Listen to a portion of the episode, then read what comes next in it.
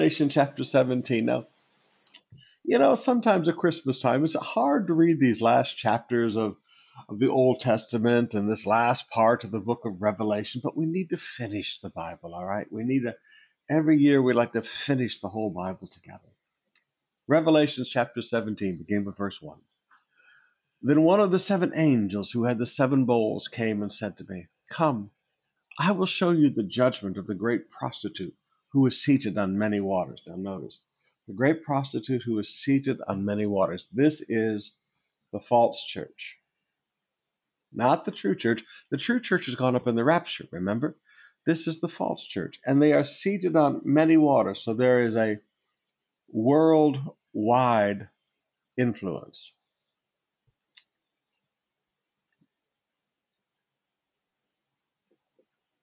Verse 2 with whom the kings of the earth have committed sexual immorality. All right, so the false church was politically popular. And they've committed sexual immorality with the false church. You say, Pastor, how could they do that? Evidently, during the Great Tribulation, sex is going to be very much a part of the false church. And with the wine of, of whose sexual immorality the dwellers of the earth have become drunk. All right, so they've lost their senses. Now, some of you wonder how could how could the world become so hard to God, seeing the reality of God, crying out for the stones to fall on them during the Great Tribulation, seeing the two witnesses, seeing the 144,000 Jewish evangelists. I mean, with everything they saw, how could they be so senseless as to deny God and, and continue in their rebellion against God? Because the false church had them drunk with sexual immorality. Now, evidently, something is going to happen in that tribulation period where you think there's free sex in the world today. I think you're going to see, and you know, we can only speculate, but you remember in the ancient Roman and Greek world, part of worship was with temple prostitutes. We learned that in the book of Corinthians with the temple prostitutes of Corinth. So, part of worship in the ancient Roman and Greek worlds was to have sex with a prostitute. It was considered an act of worship. And I think you're going to see a lot of that return in the false church. You're going to see more and more. And honestly, as we get closer to the tribulation, you're going to see more and more sexual immorality become accepted and maybe even spiritualized among what I would call reprobate Christianity. And he carried me away in the spirit into the wilderness, and I saw a woman sitting on a scarlet beast. I noticed the woman sitting on the scarlet beast. The woman is the false church, and the scarlet beast is the Antichrist that was full of blasphemous names and had seven heads and ten horns. Now, notice the false church is sitting on the scarlet beast. In the early part of the tribulation, the false church actually kind of controls the Antichrist, or the Antichrist makes it or creates the illusion that he is being controlled by the false church. Religion is a very powerful way to control people. The woman was arrayed in purple and scarlet and adorned with gold and jewels and pearls. Now, notice this woman, this is the false church. She's adorned in purple, that's royalty. Scarlet, again, royalty. And adorned with gold and jewels, so wealth. The false church will be very wealthy in the tribulation, holding in her hand a golden cup full of abomination and the impurities of her sexual immorality. Now, again, notice how often we're seeing this concept of sexual immorality. This is just constantly coming out. And on her forehead was written a name of mystery Babylon the Great, the mother of prostitutes and of the earth's abominations. Now, the false church is basically the mother the mother of all false religions. Now, to go back and do a, a, study of Babylon the religion, there's many great books written on it. I've got several. This is not just the Catholic Church. So the Catholic Church is a large part of it, as we'll see in a moment. But remember, the true Catholic Church is gone. All the true believers are gone. We went up in the rapture. All right. So don't don't say that Babylon is the Catholic Church because the true Christians, every true believing, salvation by faith Catholic goes up in the rapture, just like every true believing, saved by faith Protestant goes up in the rapture. All right. But Babylon the Great, the mother of prostitutes, she is the origin of all of all false religions. And it goes all the way back to these ancient goddess, goddesses, long before Greek and Rome. But that's another study. And the earth's abominations. And I saw the woman drunk on the blood of the saints. So she will lead the persecution of the saints. This false church will actually lead the persecution of those born again during the tribulation. All right? The blood of the martyrs of Jesus. When I saw her, I marveled greatly. Yeah, better believe you do. Here is this false church that is drunk with the blood of the saints. It will be the false church that will lead to the assassinations, to the murders, to the beheadings, to the killings of true believers during the tribulation. So, true believers, yeah, remember 144,000 and the two witnesses. But the angel said to me, Why do you marvel? I will tell you the mystery of the woman and the beast with the seven heads and ten horns that carries her. And I notice the Antichrist carries the false church. This is a very close relationship. The beast you saw was, is not, and is about to rise from the bottomless pit and go to destruction. Now, so the demon that actually possesses the Antichrist is held right now in the bottomless pit. And the dwellers on earth whose names have not been written in the book of life from the foundation of the world will marvel to see the beast because it was and is not and is to come. So many people believe, and many scholars believe, that the Antichrist will have died and then seemingly come back from the dead. Others say this is a demon spirit that existed in the past, and now this demon spirit returns. Okay. but I want you to focus on something good here, all right?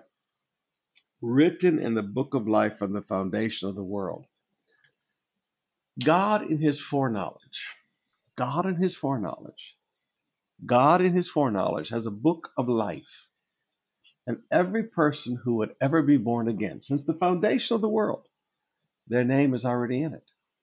That's God's foreknowledge. Remember, we talked about foreknowledge, and because of foreknowledge, God predestines. This calls for a mind of wisdom. The seven heads are the seven mountains on which the woman is seated. These are the seven hills of Rome. This is why we know that the false church will be based in Rome during the Great Tribulation. Now, again, you cannot say that the false church, the, the Babylon, is the Catholic Church. Remember, all the true believers will be gone. Every true believer, whether they're Protestant or Catholic, will be gone. So you got all these buildings and all these assets. And the biggest set of buildings and assets, of course, in the world among all Christianity is in the Roman Roman diocese. It's in the Roman, it's in the Vatican, all right? There are also seven kings five of whom who have fallen, one is, and the other is yet to come. And when he comes, he must remain for a short time. I can't preach through all of this. As for the beast that was and is not, it is an eighth, but it belongs to the seven, and it goes to destruction. This is dealing with the, the different empires.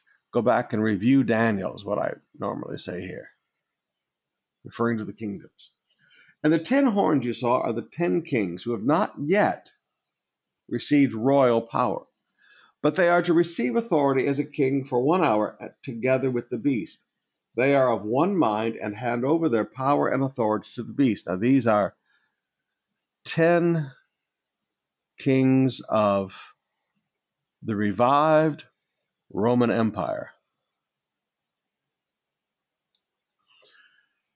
the Antichrist will not take authority over the world by power or might, it will be done voluntarily.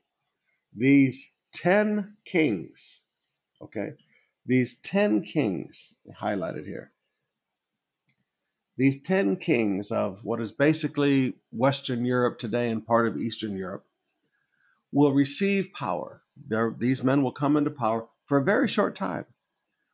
And what they are put in power for is one thing, and that is to turn over their power and their authority to the Antichrist. So the Antichrist does not take dominion over Western, most of Eastern Europe by, by force. It is done by volunteer. They will make war on the Lamb, and the Lamb will conquer them, for he is Lord of lords and King of kings, and those with him are called and chosen and faithful. This is the battle of Armageddon. And the angel said to me, The waters that you saw where the prostitute is seated are the peoples, the multitudes, and the nations and languages. All right, so we come back up here. We'll go back up a little bit. And you see this woman seated on the nations. Let's find that verse. Let's look. Oh, here we go. Verse 1 on the many waters. Okay. Now come all the way down here. Okay. Now we see the many waters. Are the peoples, the multitudes, and nations and languages. And the ten horns that you saw, they and the beast will hate the prostitute. Now that's that's very fascinating. She rides on them and dominates the Antichrist at first, but later they will turn. All right.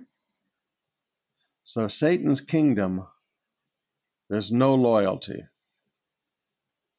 They will turn on the prostitute.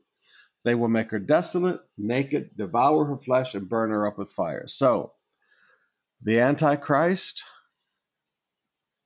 will destroy the false church. Now, at first, he will use the false church. Remember, the false church rides on him. Remember, the two of them are working together. All right, and the nations are the nation's leaders are drunk with her prostitution. But there will come a point that she will, that these ten kings will hate the false church. That make her desolate, naked, devour her flesh, and burn her up with fire. So the false church does not survive the tribulation. All right, the false church does not survive the Great Tribulation. For God has put it into their hearts to carry out His purpose by being of one mind and handing over all their royal authority to the beast until the words of God are fulfilled.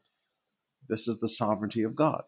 God says these 10 kings are going to voluntarily give up all their royal power to the Antichrist. And the woman you saw, and here's the false church again, is the great city that has dominion over the kings of the earth. Now, again, the false church controls the kings.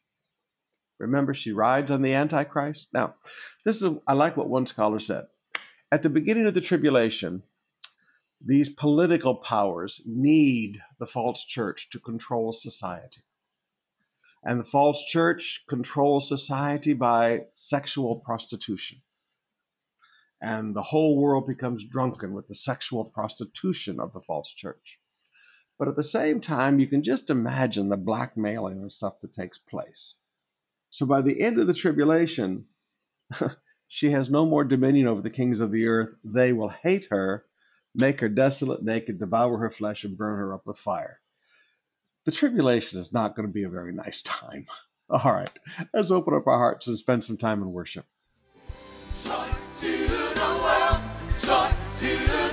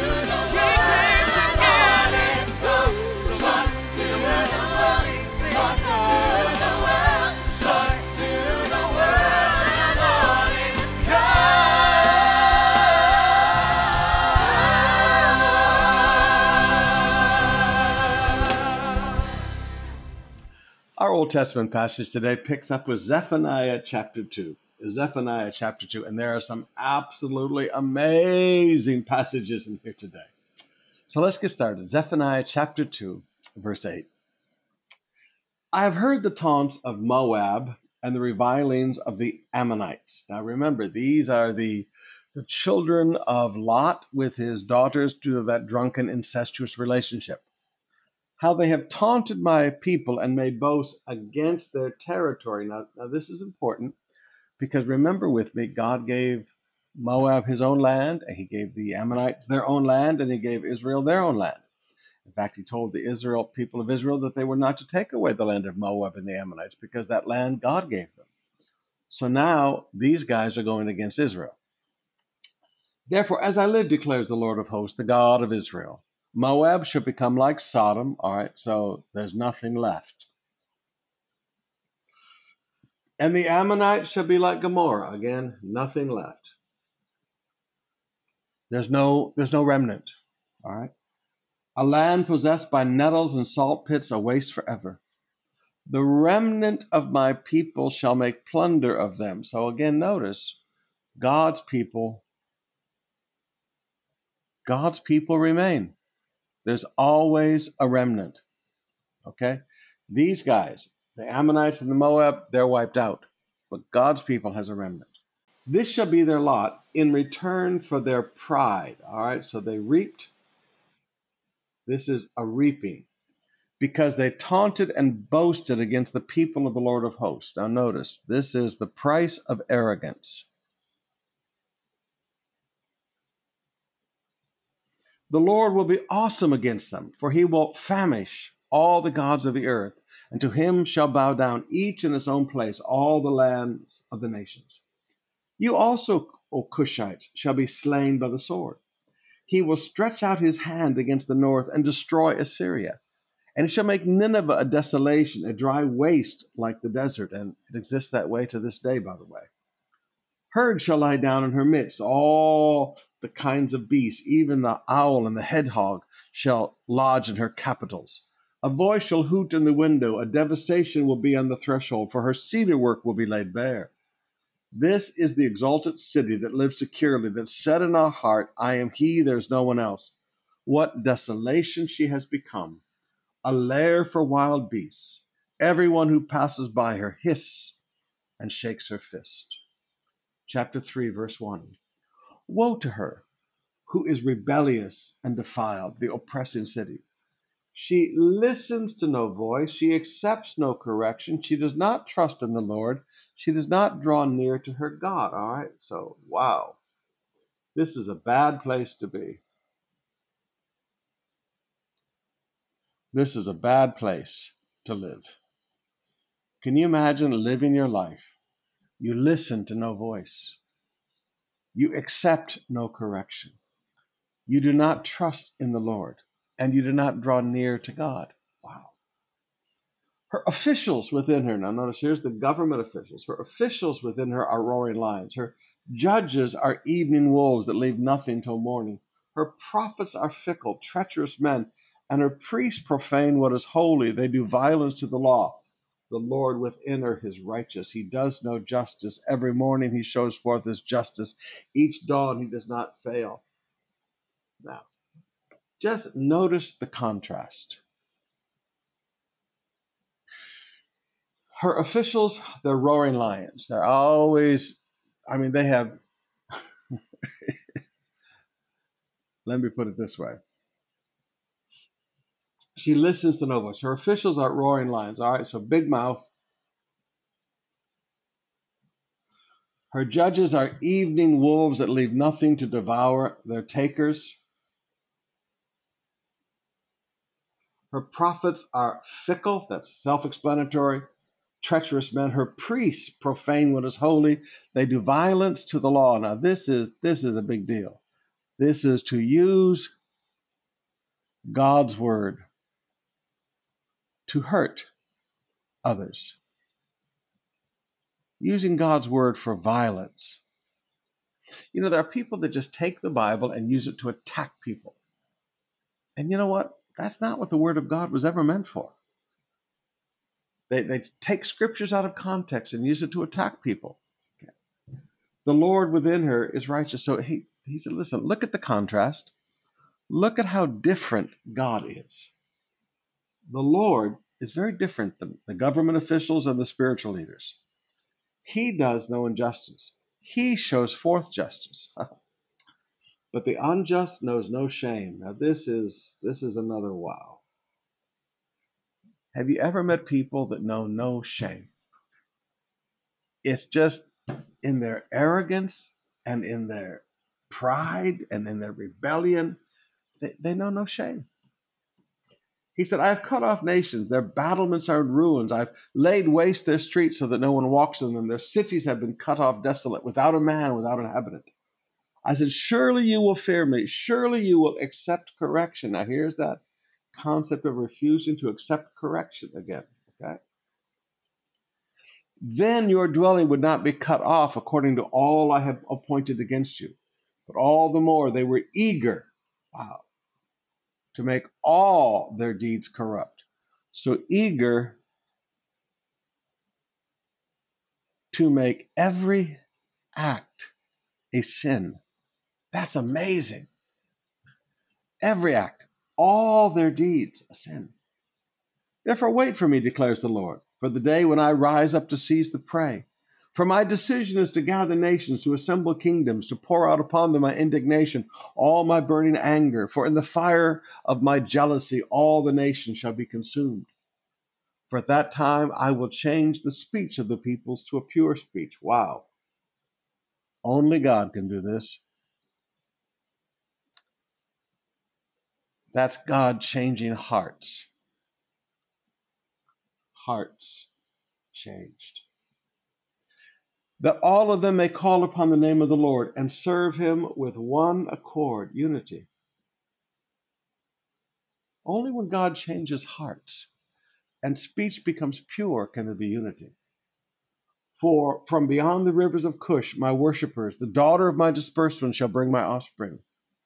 On that day you shall not be put to shame because of the deeds by which you rebelled against me. Now notice, deeds by which you rebelled against me. Rebellion has actions. For I will remove from your midst. Now, th- this is powerful. For then I will remove from your midst your proudly exalted ones, and you shall no longer be haughty on my holy mountain. But I will leave in your midst a people humbly and lowly, and they shall seek refuge in the name of the Lord their God. Wow. Wow. So God removes, wow. God removes the arrogant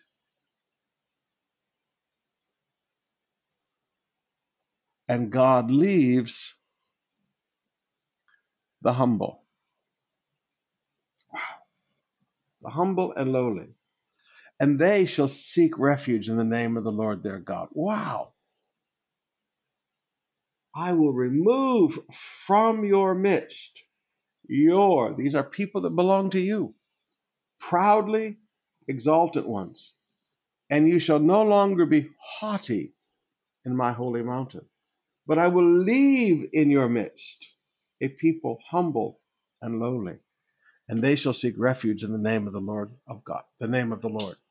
I sat down with a pastor one time of another nation, and he had just been through a horrible problem. And this assistant pastor had split the church and taken a large group of people out of the church. And he, he was just so discouraged. And I said, I would not be discouraged. I said, You need to look at this. I said, Who's left? I said, God took out the arrogant. Never be sad when God does what he says. God hasn't changed. God takes out from us, he removes. We don't have to drive them out, they leave. God removes the proudly exalted ones. God removes the haughty. And I said, Now look at who's left. I said, It's your best people. It's the people that God will exalt. God exalts the humble, God exalts the lowly. I said, It's the people that God is going to raise up. And he looked at me and he said, I'd never thought of it like that. Well, you know, that pastor today has a church three or maybe even four times bigger than he had all this years ago when this happened. This is like 20 years ago now. His church is maybe three or four times larger than it was even at its peak before these other guys happened. And you know what happened to those other guys? They all they bite and devoured each other until they don't exist anymore. I saw that pastor not too long before lockdown. And I was talking to him and he was laughing. And he reminded me of our conversation all those years ago. To be honest, I had forgotten about it. He said, You know, Pastor, he said, It is amazing.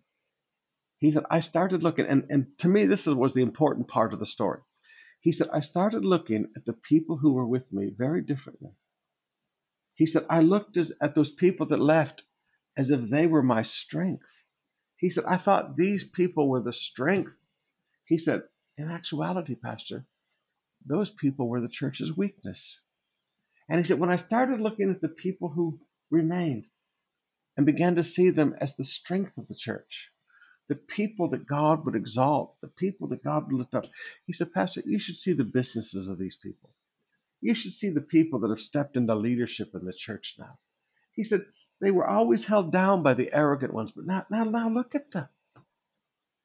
I thought, yeah, yeah. Sometimes as pastors, we have to look around and we think that, oh, these big, powerful people that left, they're all that. Pastor, listen to me this morning. Those big, powerful people that left, be thankful they're gone. I. Why? God removes the arrogant, but he leaves the humble because those are the people he can use. Whoa. Whoa. Those who are left in Israel, they shall do no injustice. These are the people that are left, all right? These are the people that are left, all right? So again, notice, these are the people that are left. This is why, Pastor, listen to me. Some of you out there in the province, especially, some of you in other nations, listen to me. These people that are left are very different than the people that that that, that took off. These people that are left now. They do no injustice, they speak no lies, they shall be found in their mouth, there shall not be found in their mouth a deceitful tongue. They shall graze and lie down, and none shall make them afraid. The people that remain have peace. The people are going to be happy that these others are gone. Pastor, please revolutionize your attitude a little bit, all right? Sing aloud, O daughter of Zion. Shout, O Israel. Rejoice and exalt with all your heart, O daughter of Jerusalem. The Lord has taken away the judgments against you, and he has cleared away your enemies. The King of Israel, the Lord, is in your midst, and you shall never again fear evil. now, you got to get a hold of this one. God never stopped being king, okay? God is king of Israel. In the Great Tribulation, the new temple, and then the um, thousand year millennial reign when Jesus rules and reigns on earth, I want you to remember David is no longer called a king. David is called a prince. Jesus is king. Hmm. Think with me how many times, how many times the people of Israel wanted a king, but God said, No, I'll give you a prince. Hmm. God said, You know what? I never gave up my rights. I'm king of Israel. On that day it should be said to Israel, Fear not, O Zion, let not your hands grow weak. The Lord your God is in your midst, a mighty one who will save. Oh, no, no. Oh, just get get this. He will rejoice over you with gladness. He will quieten you by his love, and he will exalt over you with singing. This is like a big wow. Now, you need to just work on this all day long. This will make you smile and do a chicken dance. And you know me and my chicken dance. This this will make you smile and do a chicken dance every time you think about it all day long. Now I can understand why I can get emotional about God, but for God to get emotional about me, for God to get emotional about you, He rejoices over you with gladness. See, you're, you're gonna you're gonna just have to just sit down one day and think about the fact that God loves you and God enjoys loving you. it is not a burden for God to love you. He enjoys loving you. He rejoices over you with gladness. Now, another translation says he dances over you with joy. Oh, beloved, every time he looks at you, he rejoices over you with gladness. And then notice the third one. He will exalt over you with loud singing. Now, we see all through the book of Revelation all the singing happening in heaven, all the angels singing, and the four living creatures, and the 24 elders. But did you know that God sings? he exalts over you with loud singing. God looks at you and bursts into song. Can you just get a hold of that for a little bit? Grave, I mean, he enjoys loving you. He looks at you and rejoices over you with gladness. He looks at you and he bursts not into a, oh, I love them. Yes, I love them. No, he bursts into loud singing. Oh, I love them. That- That's God singing over you with loud singing. Ah. you and I are never going to figure God out, I think, until we get to heaven and we see Him face to face and we finally begin to understand the greatness of His love for us, the greatness of His love for you, and that He holds nothing back in that love. It's a passionate, emotional, rejoicing over you, exalting over you with loud singing. But look at the second one. He will quieten you by his love. Have you ever noticed how a woman can be through so much pain and a husband come home, put his arms around his wife and say, Sweetheart, I love you. And she just quiets down. Sometimes I call it melting. She just quietens down. Now, if you can understand that, multiply it by infinity. There are times when we are so stressed and so hurt. And he just makes his love so real to us. That's why I like the New Testament passage. Why we, we keep ourselves in the waiting room of his love while we wait for his mercy and grace. He quietens you by his love. See, when you know he loves you, you're not too worried about anything else. I got to move on. This, but this is ah, this is huge. He said, "I will gather those of you who mourn for a festival, so that you will no longer suffer reproach." He said, "I'm going to make you happy."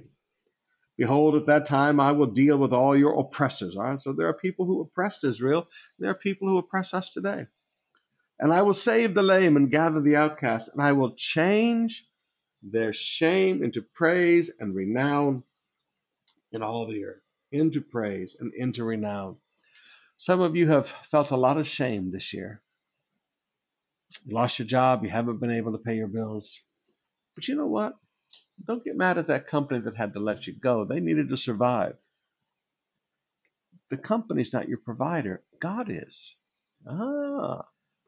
God said, I will change shame into praise and renown. Mm. God's going to turn shame into praise. Instead of people making you ashamed, people are going to praise you. People are going to talk about your reputation as a good thing. So notice, this all has to do with reputation. At that time I will bring you in, at that time when I gather you together. For I will make you renowned and praised among all the peoples of the earth when I restore your fortunes before your eyes, declares the Lord.